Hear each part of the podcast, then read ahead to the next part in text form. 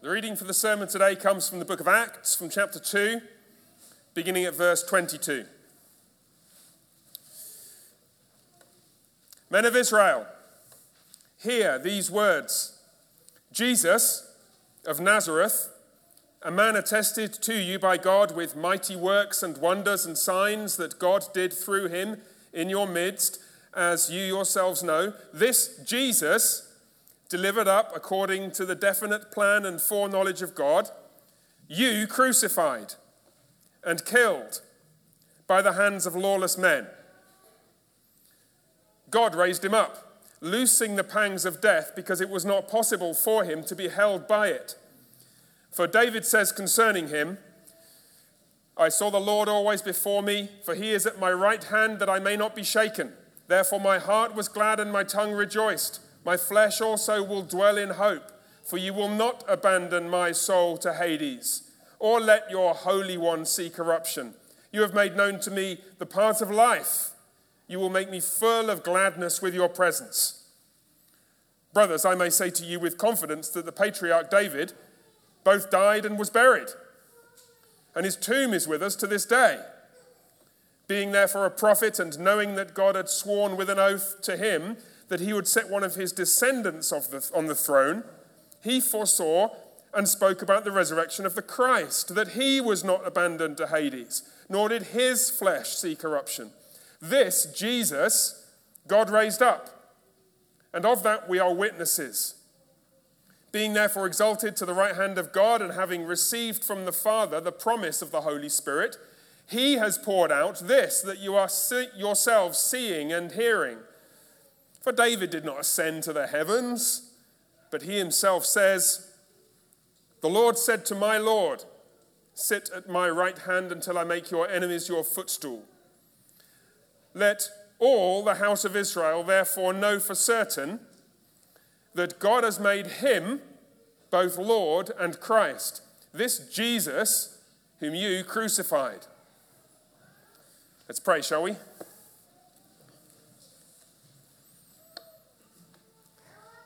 Merciful Father, we thank you for this Jesus, the crucified Christ and Lord. Open our eyes now that we may see glorious things in your word and be made ourselves more like the glorious Lord Jesus, that we may turn to him, that we may look to him, that we may be saved through him and renewed and given new spiritual life by the Spirit, whom He, the exalted King and Lord, has poured out among us.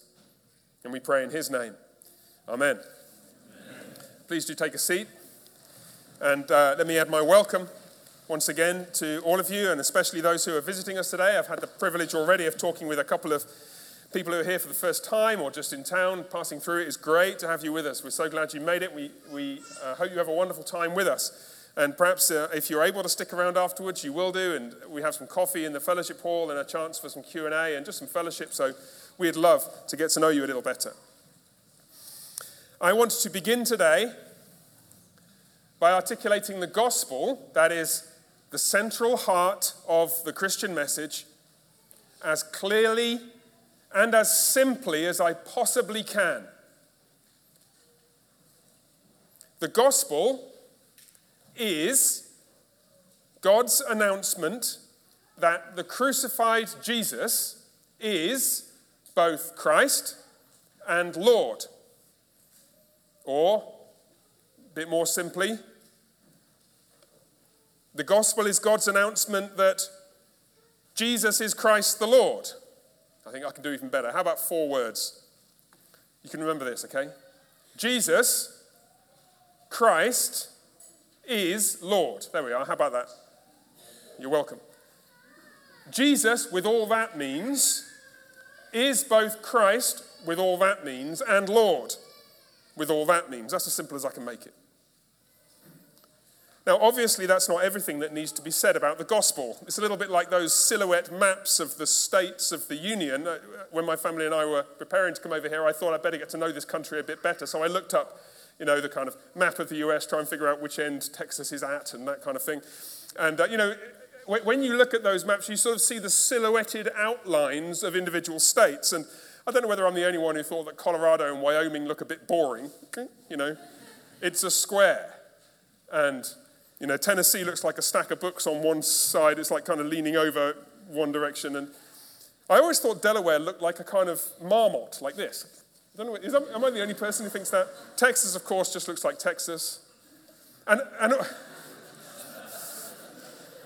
now, and obviously, those things, they're just like the outline, right? They're just the big picture. If you zoomed in on any more, and any of those maps in more deep, you would see more things there, except perhaps with Wyoming, but, oh, don't stop it. But, you see what I'm saying? So it's true that Texas is like that shape with a think square bit at the top right. And, and if you zoom in, you see more. But it's helpful, isn't it, sometimes to zoom out and see the big picture. Jesus, Christ, is Lord. So if we zoomed in a little bit, what would we discover? Because that was 2 minutes 57 seconds. I ain't done yet. We didn't even have a membership or a baptism. I've got like 10 minutes extra today. so if we zoom in a little bit more on each of those words Jesus Christ, Lord, Jesus, the man who was sent by God, from God, who was attested by him, by the miraculous signs that he did, was crucified according to God's purposes. Jesus of Nazareth is the crucified Galilean five foot ten carpenter's son who suffered in himself the punishment due to you and me for our sins. Jesus means the man who was crucified according to God's purposes. Jesus. Christ. What about Christ? Christ means anointed one. It's the Greek, it's a transliteration of the Greek translation of the Hebrew word Messiah. Christ and Messiah both mean the same thing, they both mean anointed. He's the promised heir of the throne of David. In many contexts, Christ just means king, although priests and prophets were also anointed. And he's a resurrected king. So Christ means something like the anointed priest, prophet, and king who now sits on David's throne, who's alive after he was dead. And he rules forever as the king over all the nations. So Christ, Jesus was resurrected as the Davidic Christ. Jesus, Christ. What about Lord? Well, Lord connotes first the conqueror and judge of all evil. And then, second, God Himself, the one on whose name we must call if we are to be saved. Both of those ideas are captured by what we read when we read the word Lord in this passage and elsewhere in Scripture. So the gospel declares that Jesus is enthroned as the divine Lord. So Jesus Christ is Lord. Jesus, the crucified Nazarene carpenter's son, in whom God is revealed and who was crucified for our sins that we might be reconciled to God, is both the exalted Davidic king of all the nations and the Lord, that is, judge and Savior of anyone who will turn to Him. That's the best I can do. Jesus Christ is Lord. And once you think about it, you know, there's this kind of big fuss about kind of gospel centered everything in some church circles, which I actually think is, well, if you get the gospel right, it's not a bad idea to be gospel centered. It turns out the gospel is the best news in the world. Sometimes um, in some Bibles, the, the, the word gospel is instead translated good news, which is a kind of etymological um, way of translating the Greek euangelion, eu meaning good, and angelos meaning announcement or one who makes an announcement. It is the best news in the world. Just think what it means. I mean, it means that we are the objects of incalculable grace, infinite love. Just think what it, to say that Jesus Christ is Lord is to say that Jesus, that perfect man, gave himself for my sins and your sins. That Galilean carpenter, who is the living God in human flesh, looks upon me and he looks upon you and he sees all our petty jealousies, he sees all our niggling resentments, all our unrepentant bitterness, all our culpable laziness, all our backbiting and our lusts and our anger and our impatience. He sees all our greed and all our emotional neglect of those who are close to us. He sees all our arrogant entitlement, all our victimhood. He sees all our blaming and complaining and our joyless ingratitude and every other filthy, loathsome sin. And he says, I'll take them. I know what those deserve.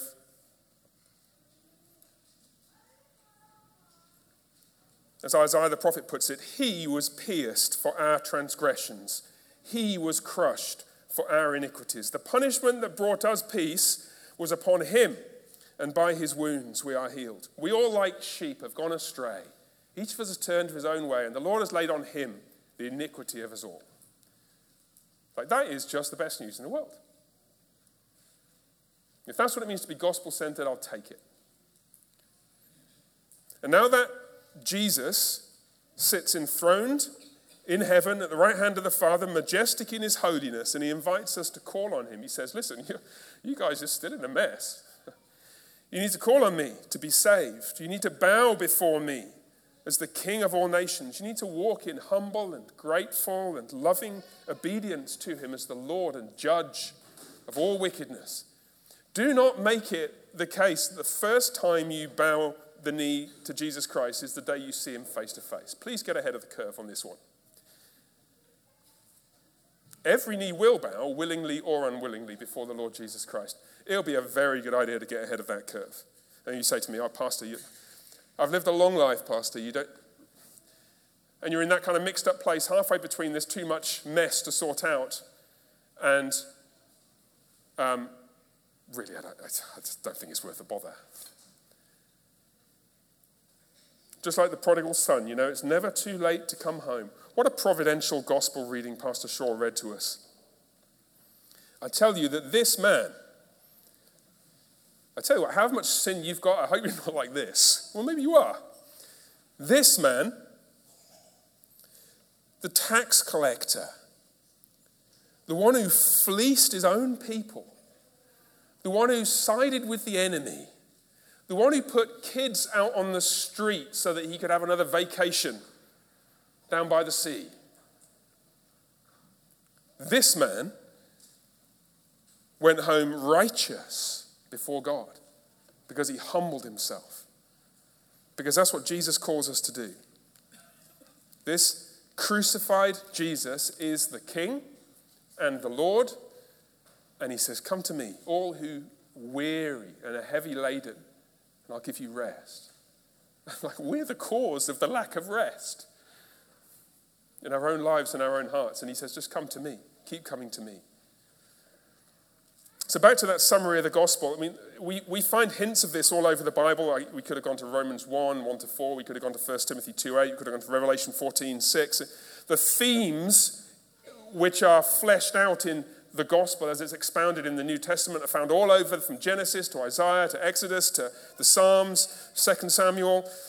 It's, it's actually equivalent to Jesus' own summary of his ministry. Think in Matthew, in um, Mark 1, when he's, uh, he summarizes, Mark that is, summarizes the whole of Jesus' message by saying, Jesus began to preach, saying, The time has come, the kingdom of God is at hand, repent and believe the gospel.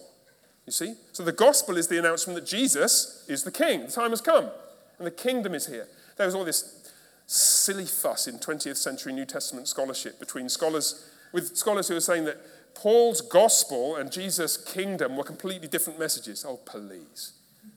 The, the, the announcement of the gospel isn't the announcement the king has come. It's the same thing.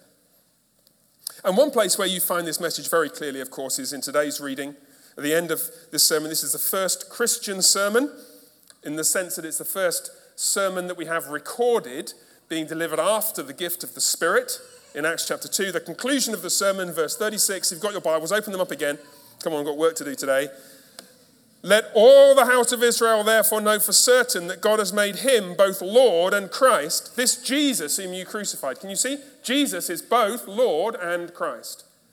That's the summary. Now, uh, what I want to do, I mean, you, uh, just to recap, you know where we are in the book of Acts. Um, the disciples have been waiting in Jerusalem for the gift of the Spirit, 1, 4, and 5. then they need that because they need the gift of the Spirit, chapter 1, verse 8, so they can go from Jerusalem through Judea, Samaria, into the earth to preach the gospel. And the gift of the Spirit is given to them at the beginning of chapter 2, promoting all kinds of confusion, verses 12 and 13, because there's people speaking in languages have not learned, and fire on their heads, and wind, and all this kind of crazy stuff. And so everyone is watching, verse 12, were all amazed and perplexed, saying to one another, What does this mean? And others said, Well, they've just been drinking, obviously. And Peter basically stands up and explains what's going on. He says, No, they're not drunk, don't be silly. Uh, what's happening is this is the fulfillment of the prophecy of Joel, Joel chapter 2. Uh, they're not drunk. These signs were promised when the Spirit would come, verses 14 to 21. And then we go into the reading we had today. The, the logical unfolding of Peter's sermon continues. Verses 22 to 32 Peter says, Look, you know that Jesus whom you crucified? Well, Psalm 16 says something about him. He's been raised to new life. We've all seen that. His tomb is like empty, nobody disagrees with that. And Psalm 16 says that the one who would be resurrected is the Christ, the King about whom David spoke. Verse 33, it's like, well, that's why you're seeing the gift of the Spirit, because having been raised to life and exalted to the right hand of the Father, he is pouring out that which you are now seeing and hearing. It's like a gift from Jesus. So, verses 34 and 35, actually, David says something else about him in Psalm 110 that he's the Lord. The Lord said to my Lord, Sit at my right hand. And so, what that means, verse 36, is this Jesus, whom you crucified, has been made both Lord and Christ. You see, it's a perfectly logical sermon. And what I want to do today is to dig a little bit deeper into that map of Delaware to see if there's anything there. That is to say, yeah, you've, well, well done. You're with me. You're still awake. So, Delaware? Yes, I mentioned Delaware. Because it's like looking more closely into the gospel. Jesus, Christ, Lord. Let's just take a few minutes on each of those and explore what this means and its implications for us. First, Jesus. In this sermon, Peter explains that Jesus was crucified in accordance with God's purposes. Verse 22, look with me. Men of Israel, hear these words. By the way, question coming up in a couple of minutes. Israel, hear. Where have you heard that before? Don't tell me. Question coming. Men of Israel, hear these words Jesus of Nazareth, a man attested to you by God with mighty works and wonders and signs that God did through him in your midst, as you yourselves know. In other words, it's like, please don't pretend you haven't heard of him. And please don't pretend that he didn't do all those things attributed to him. You know. Nobody in the first century didn't believe in Jesus because they didn't see anything. It's obvious this guy has been attested by God as something out of this world, shall we say. You know what's going on, and the miracles and wonders and signs, that, mighty works and wonders and signs, that's technical theological vocabulary for things designed to show that God is doing something here. Pastor Shaw brought that out in um, this week's last week's podcast, um, talking about the, the significance of this passage and speaking in tongues. Go and listen to the podcast. It should be on YouTube as well soon. Verse 23 This Jesus delivered up, which is a technical term again, referring to somebody given over to death. Delivered up, but who is it who gave him over to death? Well, it's interesting. There are two answers to that. According to the definite plan and foreknowledge of God, you crucified and killed. Why did Jesus die? Well, because you crucified him which, when you think about it, was a really dumb thing to do with the Messiah. But actually, it was in accordance with God's purposes. This is, by the way, how the Bible sorts out the, the deep philosophical theodicy question. Like, how can a good God handle the existence of evil? If God is good and God is all powerful and evil exists, why doesn't God do something about it? You know, it's like this is the big kind of philosophical, hardcore nugget at the center of atheism. If God was really there, wouldn't he do something about it? It's like, yes, he might. he might just, what he might do is enter into the world himself and be the object of the worst act of evil that's ever been committed as the means of overcoming all that evil. And so bring his sovereign power and the reality of evil and his own perfect goodness and love into connection with one another. That's why the cross is the answer to the problem of evil. Like, duh, philosophers. You become Christians, be helpful. So God used this human rejection of his own son precisely to overcome the problem of evil that they'd caused.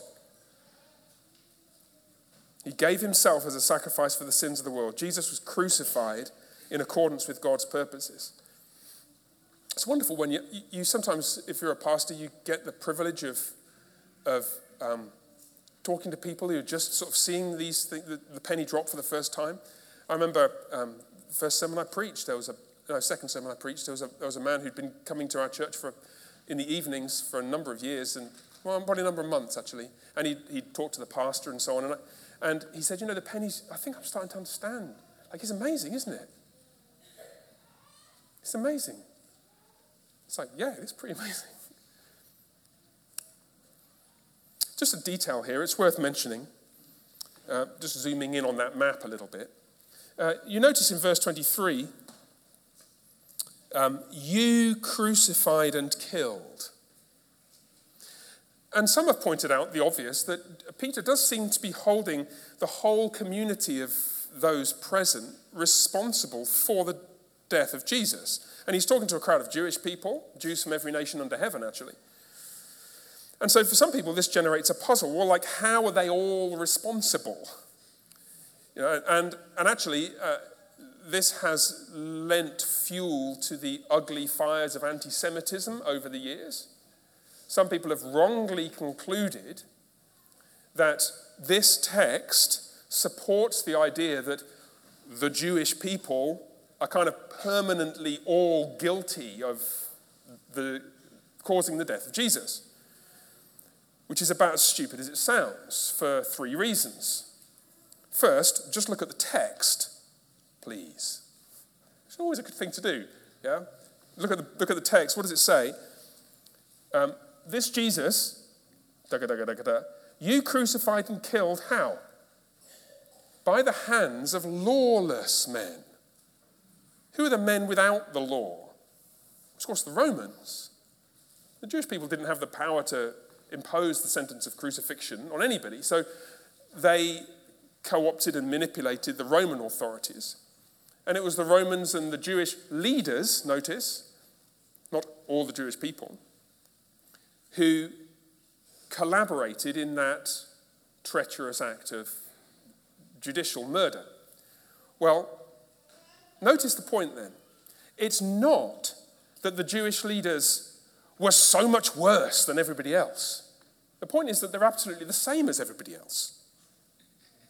The point that this text makes is not this community was so much more evil than everybody else. It's that everybody, Jews and Romans and everybody else, as communities were opposed to the Messiah. If, if you're going to be an anti Semite, you better be an anti Roman as well. Second reason it is true that corporately the people of Israel did reject Jesus in this sense. So their leaders, the priests and the Sanhedrin and the, the, elders and so on, they did refuse to acknowledge that their Messiah had come. And it is true that um, leaders make decisions on behalf of their people, like kings and priests and so on, make decisions on behalf of their people. There is such a thing as corporate solidarity in the Bible. But that corporate solidarity never extends to the point where it means that individual people, every single one of them, is held liable in every way for all of their leaders' actions. In fact, everywhere throughout the Bible, everywhere, you find a remnant of righteous people who are Jewish people, who are living in accordance with God's purposes. It makes no sense at all to talk about, even under the Old Testament, uh, civil and cultic system. It doesn't make any sense at all to talk about the whole Jewish people because there were many Jewish people who acknowledged Jesus. In fact, um, the, to the extent that there is any guilt upon those leaders, that judgment has already fallen. That's what the destruction of the temple was. So we, we are now downstream of God's judgment against the leadership of the Jewish people, with the result that that community today, although many, many people, including Jewish friends that you and I may have, will be married to, yes, uh, then that community no longer has the same theological valence that it did as a community under the Old Covenant era. The, the, the, the era of Israelite specialness in relation to scriptural promises is over. Now we're all on the same level playing field. That is, the same low level playing field. Jews and Romans and Brits and even Texans all needing to come to Jesus the Messiah in the same way, which is the whole point of most of the New Testament. The third point that's worth making, just before we finish battering this crazy, silly anti Semitic idea, is to look again at verse 22. And I mentioned there's a little quiz, pop quiz coming up here. Men of Israel, hear. Where have you seen that before? Israel? Hear, O Israel. That's a quote from Deuteronomy 6, verse 4. Hear, O Israel, the Lord our God, the Lord is one. You shall love the Lord, etc., etc., etc. And you know that's, that's called the Shema from the Hebrew verb to hear. It means Shema means hear. Hear, O Israel. There's a fascinating change that takes place in the way that this is rendered here. In Deuteronomy 6 4, it's a singular verb, hear. The emphasis is therefore placed on the community of Israel as a whole, a singular community. Hear, O Israel. In this context, verse 22, men of Israel, plural, not Israel. It literally says men, Israelites. That's what it says. And the verb here is plural, thus emphasizing the critical point that, like, this era of corporate solidarity among Israel as a community is actually crumbling, coming to an end. Now it's up to you. What are you going to do? 3,000 people gathered around the spirit filled apostles. What are you going to do? And that's a question that echoes down to this day, isn't it? You may be not from a community that identifies itself as Jewish, but very likely you're from a community that doesn't really, or in some cases, you don't really think of yourself as Christian going back however many generations. Some of you do. Some of you are blessed with Christian parents and grandparents and so on and so forth. But others, it's like, no, I'm an atheist and so is my granddad and my dad and my great grandfather. You know, was yes, okay, great. I mean, that's the Lord be praised for your parents and grandparents and what they've bequeathed to you. But what are you going to do?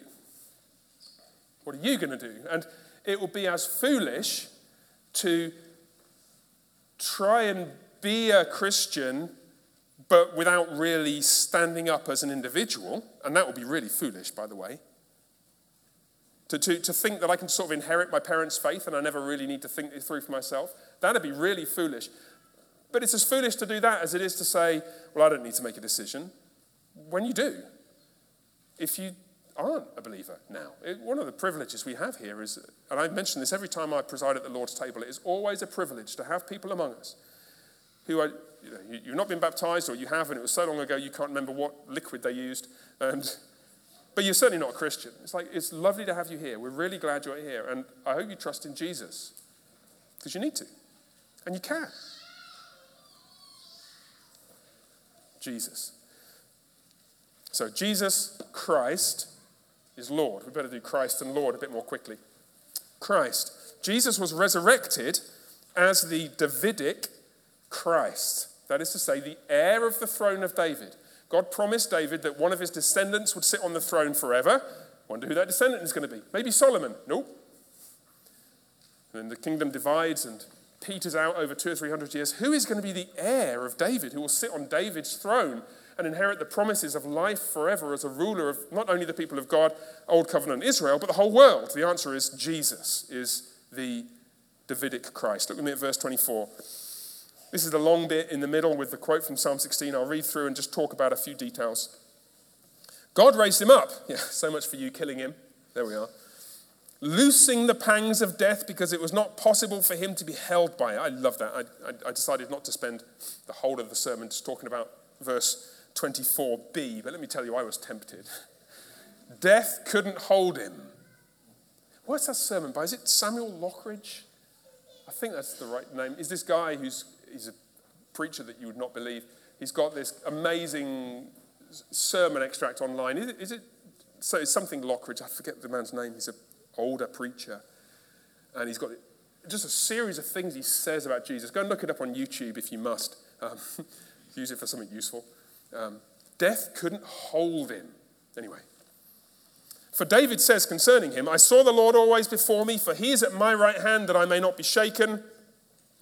Therefore, my heart was glad and my tongue rejoiced. My flesh also will dwell in hope. For you, this is David speaking in Psalm 16, you will not abandon my soul to Hades, the grave.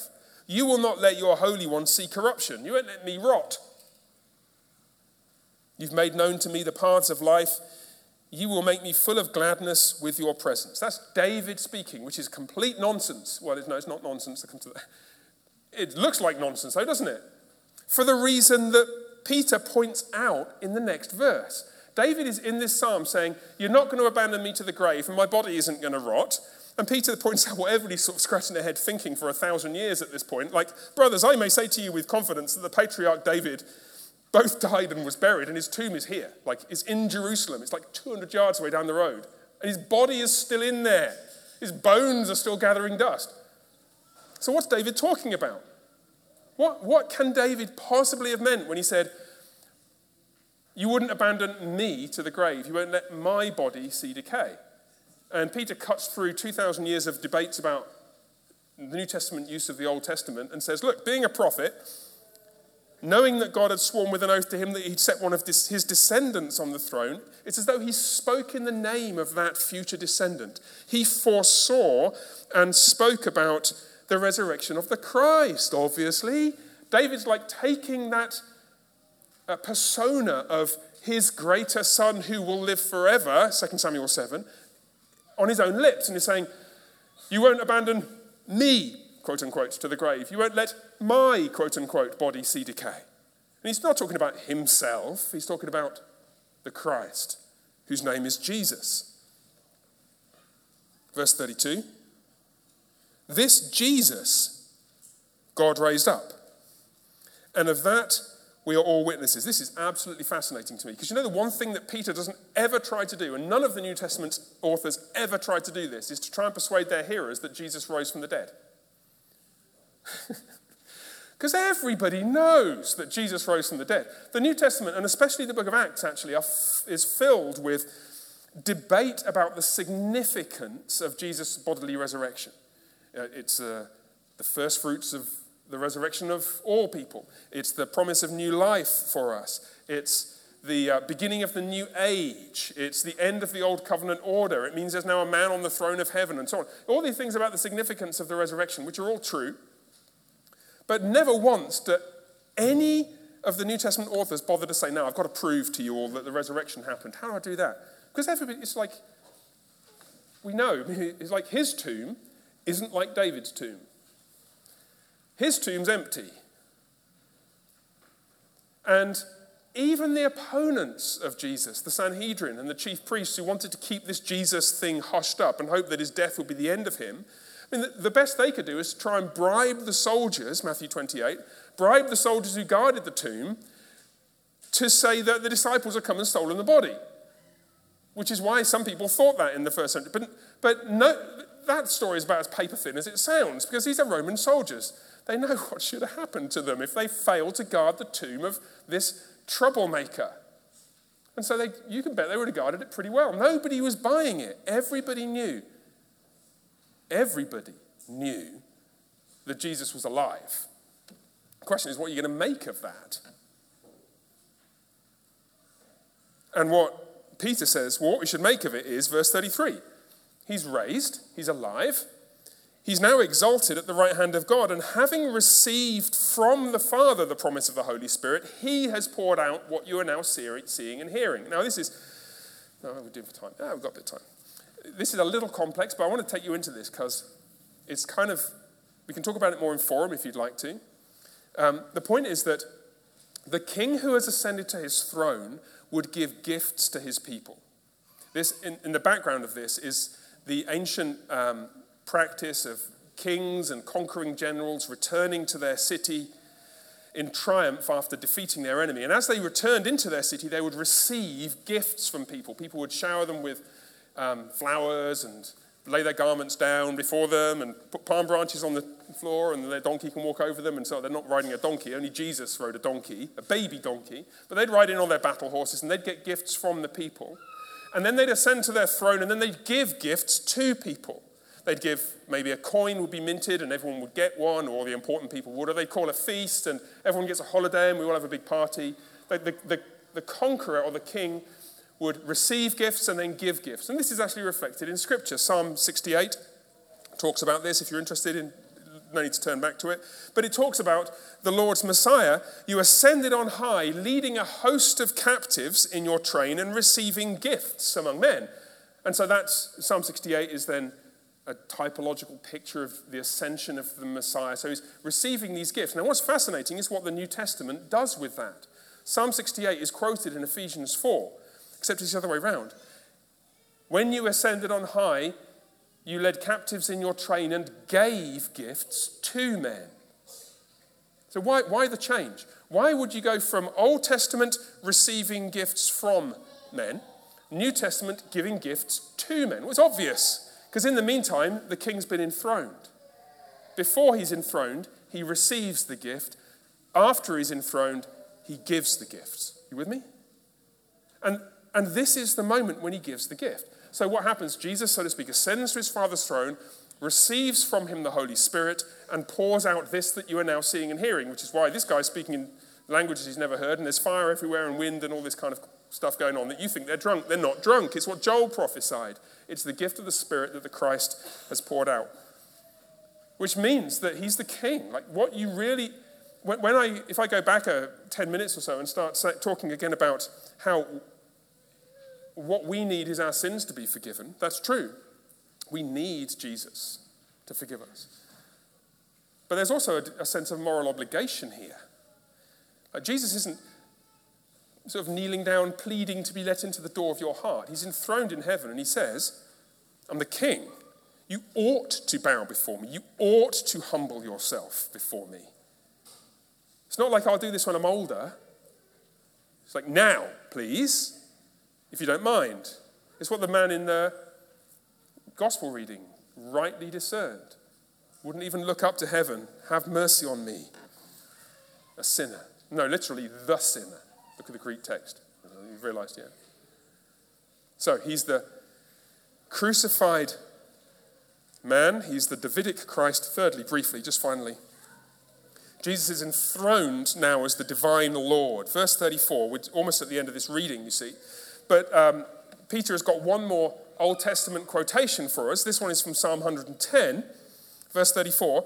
For David didn't ascend into the heavens, but he himself says, and then he quotes from Psalm 110, verse 1 The Lord said to my Lord, Sit at my right hand until I make your enemies your footstool. And the implication, of course, is that David here is talking about Christ. And it's more obvious in a sense here, even though the, the psalm is actually quite tricky. Because when you look at it, if, if you go back to Psalm 110 and you just read what we've got quoted here, it says, The Lord, capital L O R D, which is the, the, the, the special name for Israel's God, who is the creator of the whole world. Sometimes people say Yahweh from the Yah, the Hebrew letters uh, Yahweh is probably not how it should be said, by the way, but another time. Um, that God, the creator of all things, says to my Lord, this is David speaking, the creator of the universe talks to somebody greater than me, my Lord, and says, You, who are greater than me, should sit at my right hand. See what's happening? So it's slightly confusing. Let me try one more time. God the Father, or the triune Yahweh, says to somebody who is greater than David, You, the one who's greater than David, get to be enthroned. And so Jesus makes uh, a point about this in his own teaching. He says, like, this, oh, I won't, no, that'll make it more complicated. Let me stop. Just unwind that. Forget you heard me say that. Go and look it up yourself. But the point is that somebody greater than David is sitting enthroned at the right hand of God the Father. I wonder who that might be. Well, we know who it might be because this sermon is all about Jesus. And what it means is, it's not just that he's seated at the right hand of the Father. Here, the same word is used to describe him. There is clearly a distinction between God the Son and God the Father. But here, the, the word Lord is used to describe both. It's as though in Jesus, we encounter the personal presence of the L O R D, capitals, Lord. Which answers our one final question that we didn't get answered at the end of last week's, and I don't know whether I even raised it, because at the end of that quotation from, um, from Joel, and it shall come to pass on that day that everyone calls on the name of the Lord shall be saved. Well, who's that Lord? And our assumption is going to be, isn't it, that, um, well, that's the Lord of whom Joel spoke, L O R D, capitals, Yahweh, if you like, the, the God of Israel and the creator of the world. Yes. But here, Peter's point is God has made him, Jesus, Lord. Not, not, uh, not adoptionism. Ask me in forum. Yeah, definitely ask me in forum. But rather, God the Father has established and declared Jesus to be what he is by nature the creator of the universe in human flesh, to whom we must bow if we are to be saved, and come to be saved. Everyone who calls on the name of the Lord, that is Jesus, will be saved. And you look through the first few chapters of Acts again and again and again, it's always banging on about the name of Jesus. At the name of Jesus, every knee must bow, Philippians 2. This Jesus, this guy, is the one who is the crucified Savior. He's the king on David's throne who not only invites but commands us to humble ourselves before him. He is the Lord and judge of all evil and the one who is the Savior of the world and says, Come to me. You've made this terrible mess of everything. Come to me. Let me save you from it. Let's pray together. Merciful Father, we thank you for Jesus, Jesus the Christ and King, Jesus the Lord Jesus, the one in whom the triune God is manifest in the person of the Son, the one to whom we may come and must come to be saved. Some of these men and women sitting here have been Christians for longer than I've been alive. Some of them may not have realized before a few weeks ago that the Bible has two testaments. Wherever we are, whoever we are, we know we need Jesus and we thank you for him. And we pray in his name. Amen.